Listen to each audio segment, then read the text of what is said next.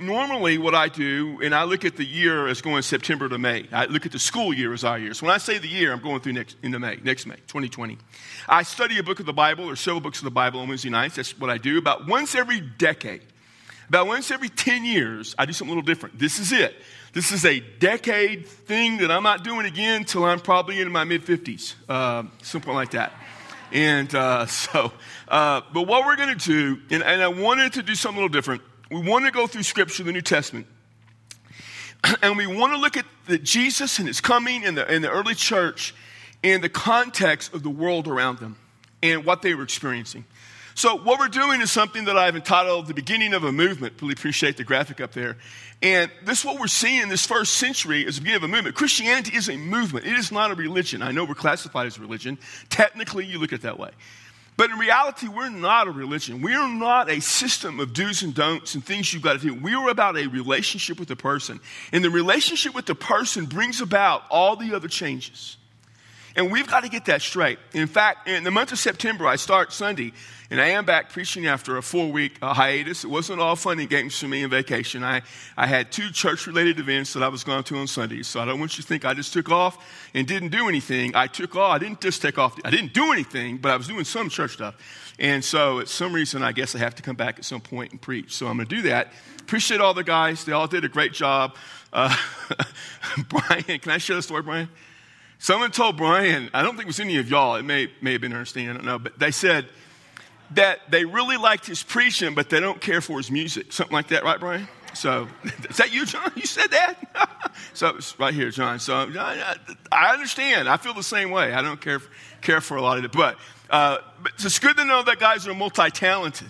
And uh, those guys did a great job. The ones I didn't see in person, I watched online so I can critique them and judge them and be harsh and all those things. But we're starting a series in September uh, on Mark chapter 1, the first 28 verses. Um, and it, it's entitled, what did I entitle that thing? I just skipped my mind. I just wrote the first sermon today. Oh, the life and times of Jesus.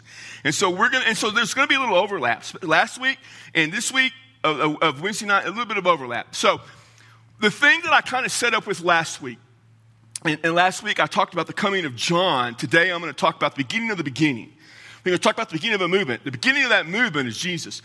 But one of the things I try to set up is the world they came into, especially the Judaism, the Jewish world. We oftentimes talk about the Roman world they came into, but sometimes we forget the Jewish world they came into, and we fail to, to grasp that when, when in the New Testament, when they talk about the law and they talk about the prophets, they talk kind of about the Old Testament. Jesus and his followers looked at that differently than the Jewish leaders.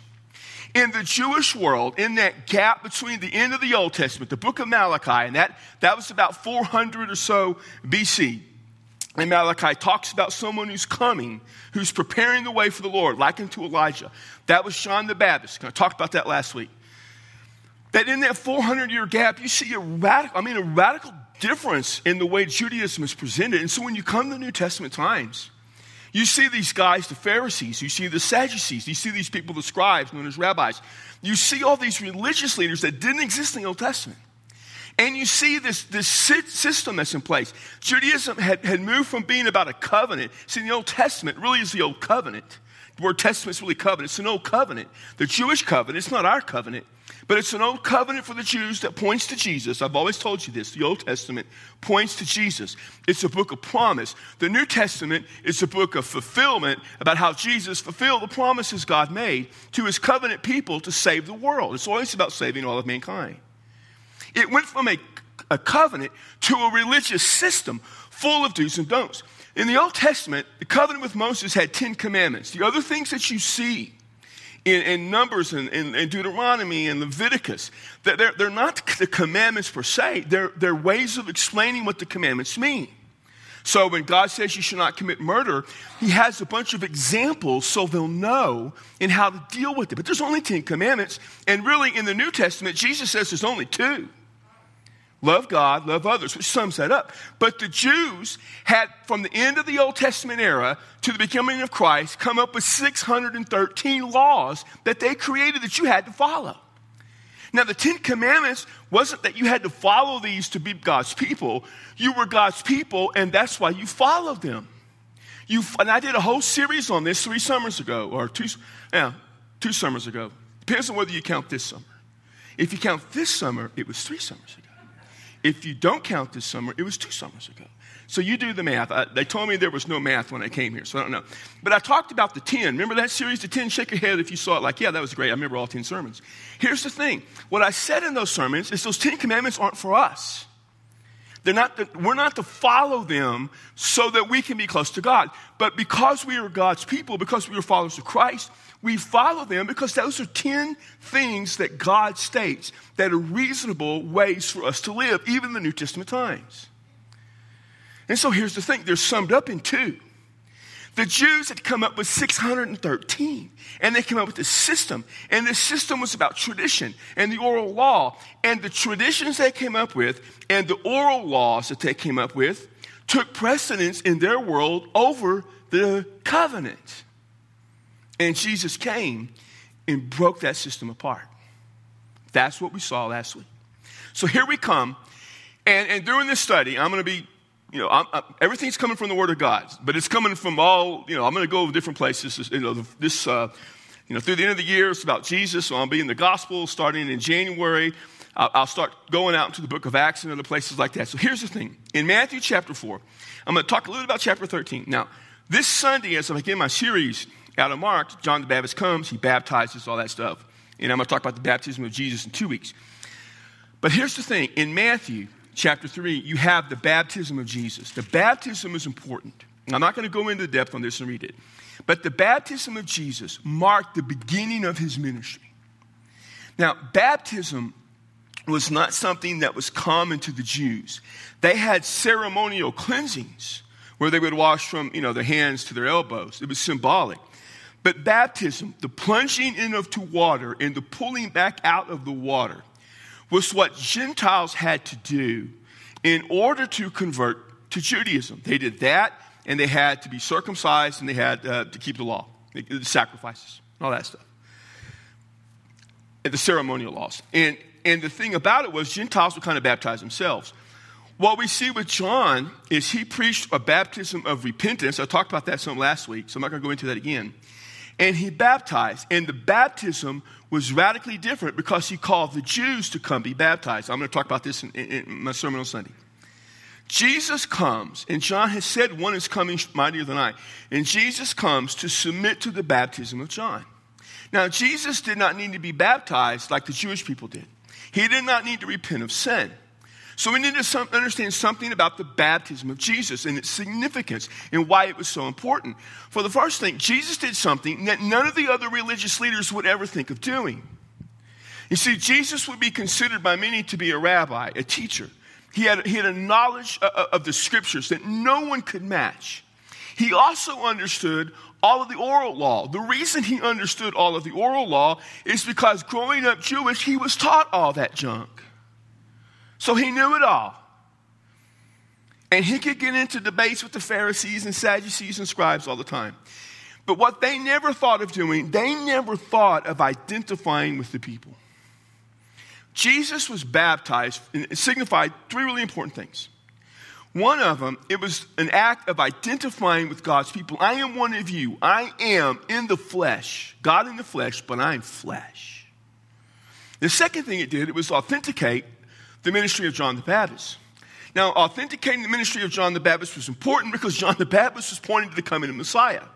So, by authenticating his ministry, he was giving credence and credibility to John proclaiming that Jesus was the Messiah. Now, at his baptism, we know that the, the, the dove, the Holy Spirit in the form of dove, sat upon him, and God said, This is my beloved Son in whom I'm well pleased. In, in a quotation from the Psalms, marking his acceptance, marking his recognition that Jesus was his son in the flesh. So, the third significant thing of the baptism of Jesus is that it was the beginning point of his public ministry. And that matters. Now, some people, there, there, there is a heresy that has existed from the very beginning of Christianity. And by the way, when you read the letters that especially Paul wrote, but also Peter and John, James.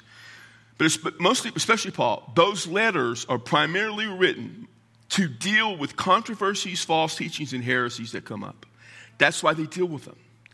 So when false teachings would come up, they would deal with those things. Now, one false teaching that you see in Corinthians, he has to deal with is people denying the resurrection of Jesus Christ. And so he had to deal with that. People talk quite often that he does, Paul doesn't write anything about the birth of Jesus. And that's because the birth of Jesus was never in question, the, the uniqueness of the birth.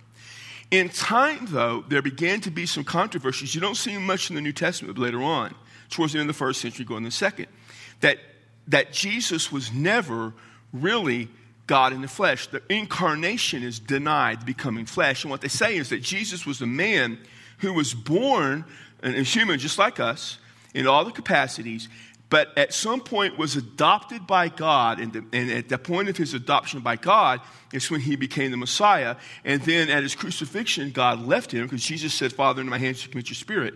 And then he died as a man. That way, God never totally became flesh. They believe that at the baptism of Jesus is when God adopted him, when the Holy Spirit came upon him. Now, that's heresy through and through, but I'm just telling you that. That occurs. Now, here's the thing the beginning of the ministry of Jesus starts, and both Matthew and Mark says immediately, the end of the baptism story, immediately he goes into the wilderness to be tempted. And so we're going to talk about that in Matthew chapter 4. We're going to go through verses 1 through 11. Now, here's the thing that I want, the question that I pose to start off with. When exactly was Jesus fully aware of all that he had to do as the Messiah. Did you ever think about that? Now, one of the things that I learned early on is we ought not to think that, you know, Jesus knew everything about what he was to do like the moment he was born. I mean, for Jesus to be fully human, Philippians tells us that he took upon himself certain limitations. And one of the limitations he took upon himself was the fact that in becoming human, he had to become fully human. His power and his knowledge were never limited in the fact that he didn't have them. But he opted and he chose not to exercise them. Philippians says he took on the form, even being God, he took on the form of humanity. He emptied himself.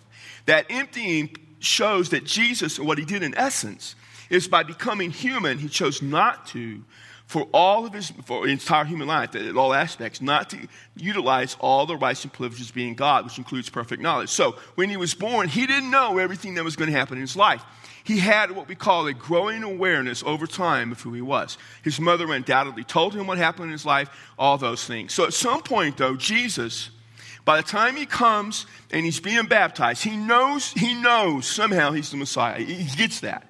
He doesn't necessarily know all that's going to happen. When is he going to become aware of all that is set before him? Because immediately, once his ministry starts, he knows, he knows.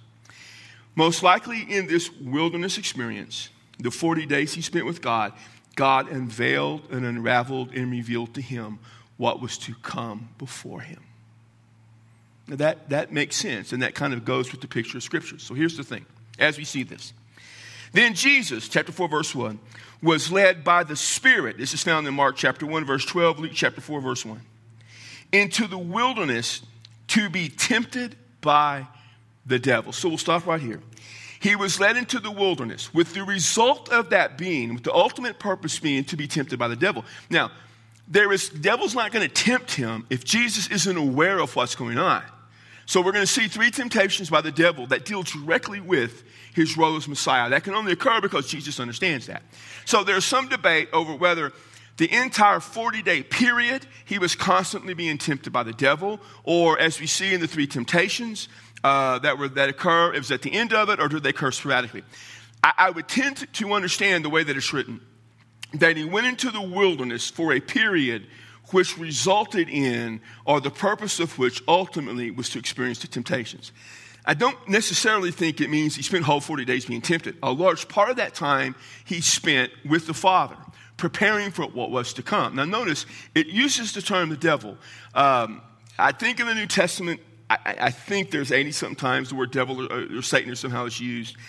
And, we need to understand that the devil, and I've said this many times to y'all, he is not to be thought of as equivalent to God. He is a created being. Jesus was not a created being. Jesus was an eternal God, second person of the, unit, of, of the Trinity. So we're not to think of Jesus and Satan as equal. Satan has absolutely no power over Christ. None.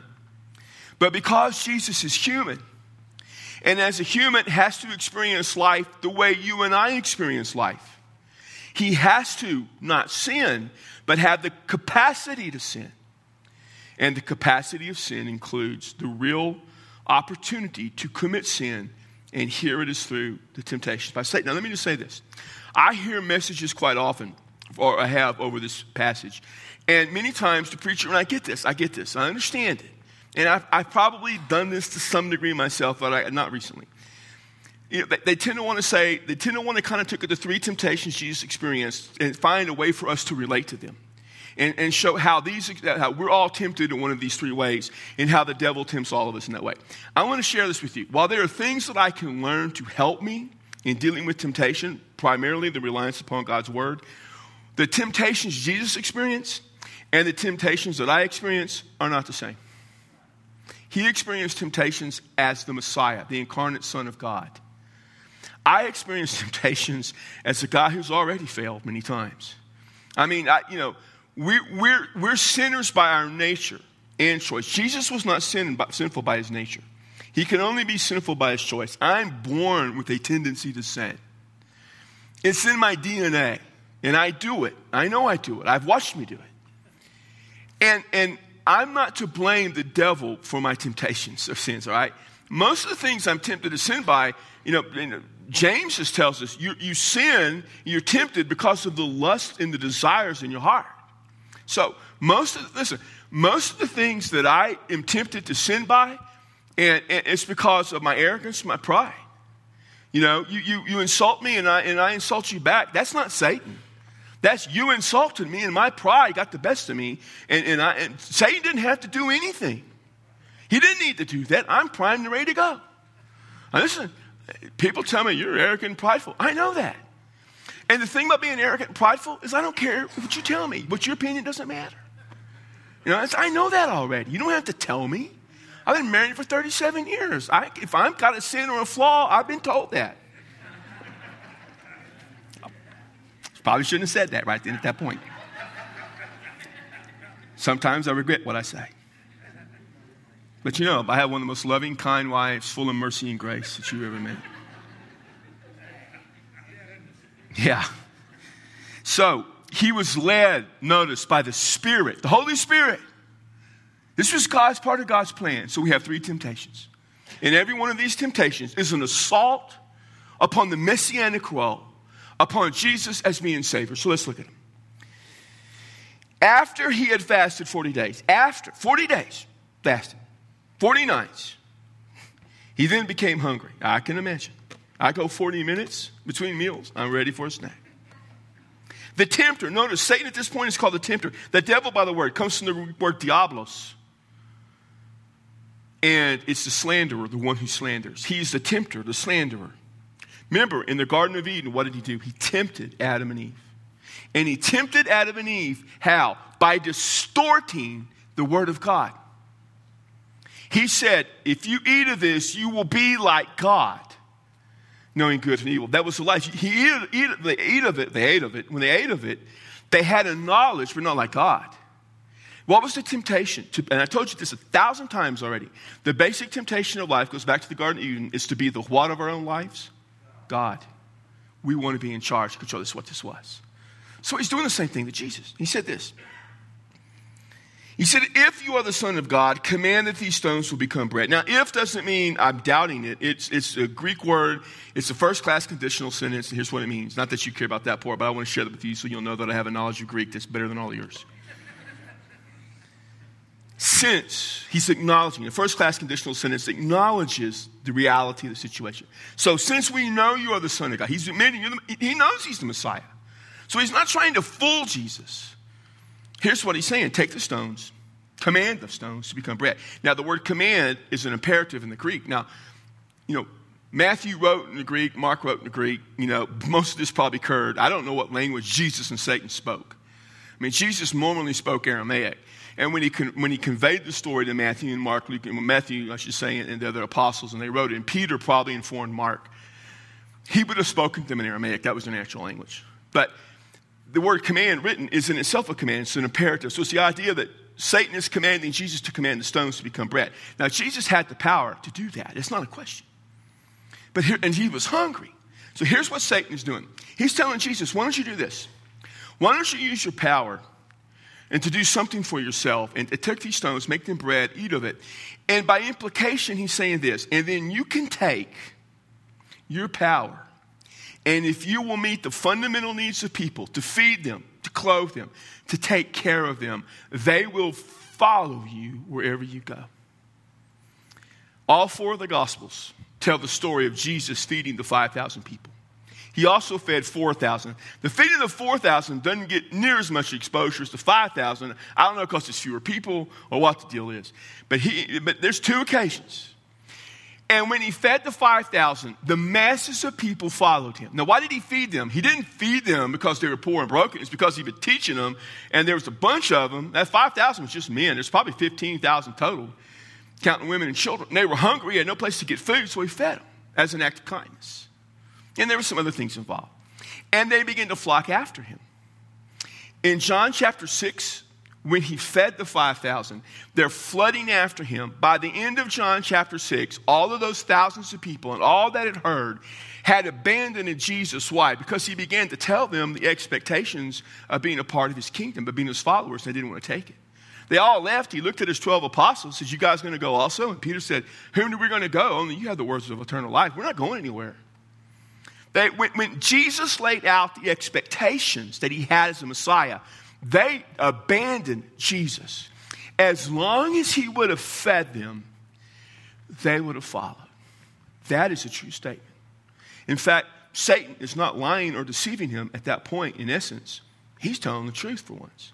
What he's doing, though, is tempting Jesus to shortcut what God had called him to do. Now, understand, if Jesus had, in these 40 days, been in the wilderness, had been learning exactly from the Father the exact nature of what was laid before him.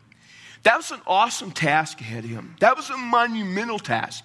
Probably, you know, the Son of God, who had been, you know, God incarnate, who had spent eternity as God, all of that comes remembering, oh, yeah, now I remember what all has to happen.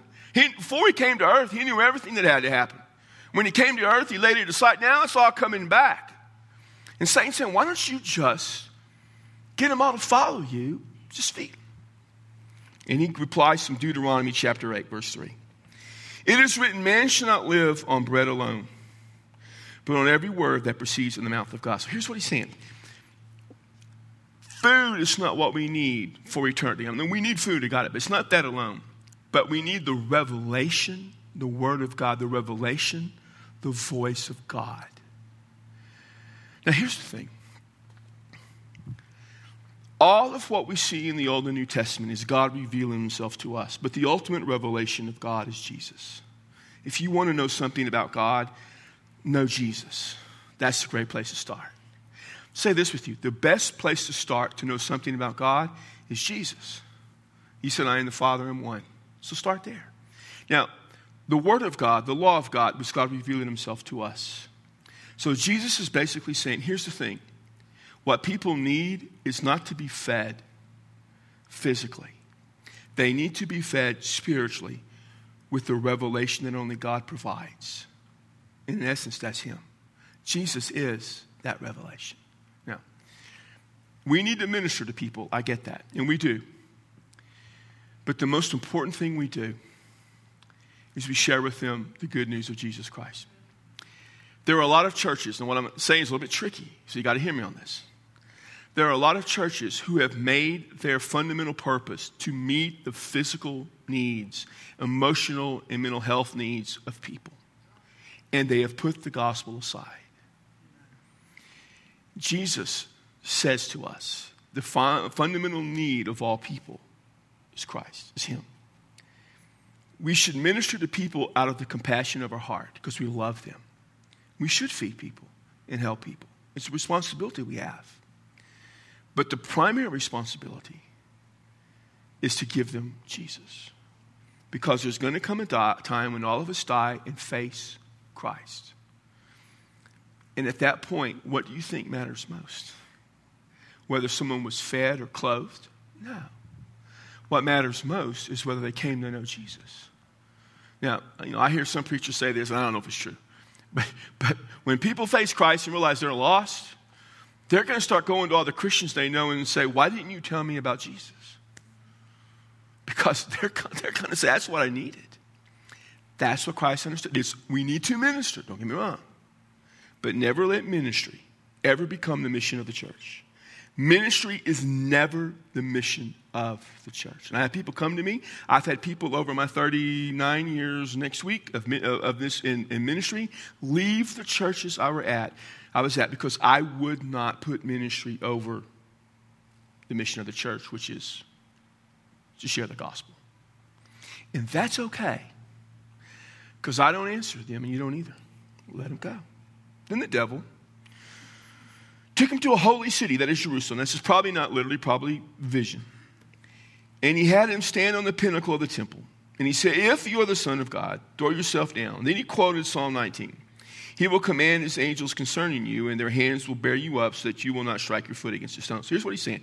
He most likely, most think him take, took him to the highest point of the temple. On one of the walls of the temple, looked down at the Kidron Valley, about 600 feet, took him to the highest point, the pinnacle, and said, Here's what you do. Psalm said that God's not going to let anything happen to his Messiah. And that's true. Why don't you just throw yourself off? And when you do that, everyone will see that. There'll be a crowd there. You know how people gather a crowd when someone's at a high place about to jump, people come everywhere. Some are saying jump, jump. Some are saying don't jump, all that stuff. And you throw yourself off, and before you hit the ground, the angels will come to you. And you know, at that moment, the people will go nuts and they'll follow you. And he's probably correct. That would have been spectacular. Here's the thing you realize how many spectacular miracles Jesus did, but people still really didn't follow him? I mean, come on, he raised Lazarus. Lazarus was dead four days. Four days. He raised him from the dead. When he raised him from the dead, did the masses come out to follow Jesus? No. Few did. Said a few people believed, and most of them went about their way. Here's the thing we have to be careful, and this is tempting in the church. Churches, oftentimes, are not careful, want to present the spectacular as the reason for following Jesus. So there's some churches, you know, you know, some evangelists, you know, they'll theoretically heal people. They don't really do it, but they say they do. They'll do the spectacular. All these things will happen, and that's, it's an incentive to follow Jesus. Baptists, here's what we do. Baptists, over the years, we have these things we call revivals and we bring guys in and they preach these messages. They get you all emotional and worked up and get you all, you know, if you love your mother and your mother's crying out from her grave to come to follow Jesus, and people come and we do all that stuff and say, oh, look at the people that follow Christ. We present some kind of spectacular, eye catching, eye popping thing. Sometimes we have to be careful because people think that some of the stuff we do, like have screens and lights and have haze. You know, we have haze occasionally coming out. Yeah. By the way, I was at First Baptist Orlando Sunday they have haze. That's a 5,000 seat auditorium, has four services, and that's about as uh, traditional as you get. They have haze all over the place. Used to be we had haze because the deacons were out in the back smoking, but we've stopped that. now they have to get in their car and roll up the window. Jesus quoted from Deuteronomy 6:16. And by the way, Satan misquoted Psalm 92, by the way. But Jesus said, on the other hand, it is all, it's, on the other hand, it's also written, don't put the Lord your God to the test. Don't test God. Oh, by the way, churches shouldn't test God. You know that, right? Sometimes churches, we're going to put out the fleece. We're not Gideon. We don't put out the fleece. We're, we're followers of Christ. We pray and let the Holy Spirit lead us. Can I tell you how many times I heard people say, I'm just going to put out the fleece, Pastor? I've heard pastors say, we need to put out the fleece. Why are we going to the book of Judges to get our idea of how to follow God? Have you read the book of Judges? Don't do, the only the best part of the book of Judges is when Ehud, Ehud kills Eglon, the fat guy, by stabbing him in the gut, and the gut sucks the knife in all the way so you can't see it. That's the highlight of Judges. Just because it's unbelievably gross, and I wish they put that on TV. You ought to follow what the New Testament says. Here's what it says pray, maybe fast a little bit, and seek the guidance of the Holy Spirit. Jesus didn't come to be the spectacular Messiah. Once again, it was a shortcut to get where we wanted to go. We should not present Jesus as the guy that will solve all your problems. We should not present Jesus as the one that will heal all your afflictions, and if he doesn't, it's because you lack faith. Oh my goodness. You ever heard that? Well, I guess they lacked faith. Really? Let me tell you something. This is just thought. The follower of Christ who dies to go be with Jesus wasn't because they lacked faith. In fact, what's so bad about going to be with Jesus? Isn't that the ultimate goal? Now, I'm in no hurry to do it. I got a few years left. I want to outlive all of you, especially the younger ones. Some of the older ones I got a pretty good shot at. Some of y'all a little younger. No, I'm working on it. But here's the thing we have this idea that we create that somehow people, if the spectacular doesn't happen in their life, there's something wrong with their life. There's nothing better than good old boring, mundane followers of Christ who just live day by day trusting the Lord and being, bringing people to Jesus. Love those people, especially if they give. Love me more. Here's the thing that's not the Messiah that Jesus came to be. So there's one more temptation, but this is where it really gets at it. And again, the devil took him to a very high mountain, probably in a vision. And he showed him all the kingdoms of the world and their glory. I mean, he showed him everything there was to see. He showed him kingdoms that we, they didn't even know existed back then. Jesus did. Showed him all the kingdoms in the Roman world, showed him the kingdoms in the Persian world, went to China, went over to America, showed him all that, showed him everything there was, all the kingdoms of the world. He said, All, all these things I will give to you. See, Satan, you know, we need to understand God is the ultimate ruler of everything he created. But for a while, he has allowed Satan to have some, some, some degree of dominion over humanity. That's why there's a spiritual conflict. That's why there's war. That's why there's sin and rebellion. So what Satan is basically saying this I'll give all that up if you'll do one thing. If you will bow down, fall down, and worship me. Now, the word worship, proskuneo, means to put your nose on the ground in front of someone and recognize them as their superior to you. To a king is to show honor, to a God is to show worship. Now, here's the thing all Satan ever wanted from God was for God to recognize he was equal to God. That's all he wanted. He wasn't asking for much. He just wanted the creator of everything, including the creator of him, to recognize that him, Satan, Lucifer, the devil, was equal to God. Which is why in the Garden of Eden, he told Adam and Eve, You will be like God. Because here's the thing that's all any of us ever want. God, we don't want much. Just let me be the God of my own life. Just let me be in control. And, oh, and, and you know, give me good stuff. Don't let nothing bad happen to me while I make all these really dumb decisions. But let me be in control. And this, he's saying, Jesus, all I really want is you to give me all I ever wanted. Back, you know, Jesus, back before before you became the son, you know, in the flesh, back Jesus before you know, the world was Jesus. You remember back before Adam and Eve, back all of that when I was had this high place, and me and Michael, we were the two big angels, two big dogs, in the celestial beings. All I want, Jesus, now is what I wanted back then. Just one thing. I want you, you're God in the flesh. I want you as God to recognize that I am God also. That's all I want. Now, at this point, and it was popular, and you know, and I used to do it. I don't do it anymore. To say, could you imagine what would happen in the creation as the sun bowed down before the Satan? Listen, forget all that. Here's the thing that's happening. He is saying to Jesus, I will relinquish control of all the people. And I know folks say, well, he's a liar, he wouldn't do that. That's not even the point, whether he would have kept his word. It doesn't matter. He's saying, I am offering you a way other than the cross. By now, Jesus knew the cross. By now, Jesus had to know the cross was before him. And that's and like, oh yeah, now I remember that stuff in heaven before I came here that was going to happen. There's the cross. There's the cross. And he's saying, You don't have to go to the cross. He just got through spending 40 days in the wilderness. God's saying, Hey, Jesus, you're going to have to go to the cross to get this done. And now Satan is saying, You don't have to go to the cross. Yahweh says you have to go to the cross. Your father says you have to go to the cross, but I say you don't have to go to the cross if you'll just recognize that I am the same as you. I am God. And I will relinquish control. This goes back to the very first battle he ever had. It goes back to the beginning of before creation. This was the original conflict. Recognize I'm God. And all of this will go away. Period. Jesus said, quoting Deuteronomy 6, Satan, go away, for it is written, You shall worship the Lord your God, and you serve him only. Listen, we worship and serve God and God alone. Nothing gets in the way with that. Not the style of worship, not the preacher who's preaching. Nothing gets in the way of worshiping and serving and giving our life to God. I say this all the time. We exist. Our church is here to glorify God. And the primary way we do that is to bring people to Jesus as fast as we can. But nothing interferes with that.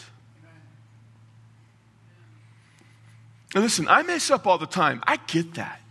I make dumb decisions. As your pastor, already, I've made dumb decisions. And, uh, and people are really nice to point those out. This is one decision, I guarantee you. Nothing comes before worshiping and serving God. Not your opinion, not your desire, not a vote of our congregation, not what a group of people want to do. Nothing comes before worshiping and serving God, period. Because Jesus said that. That's enough. I don't feel that way because it says that in Deuteronomy.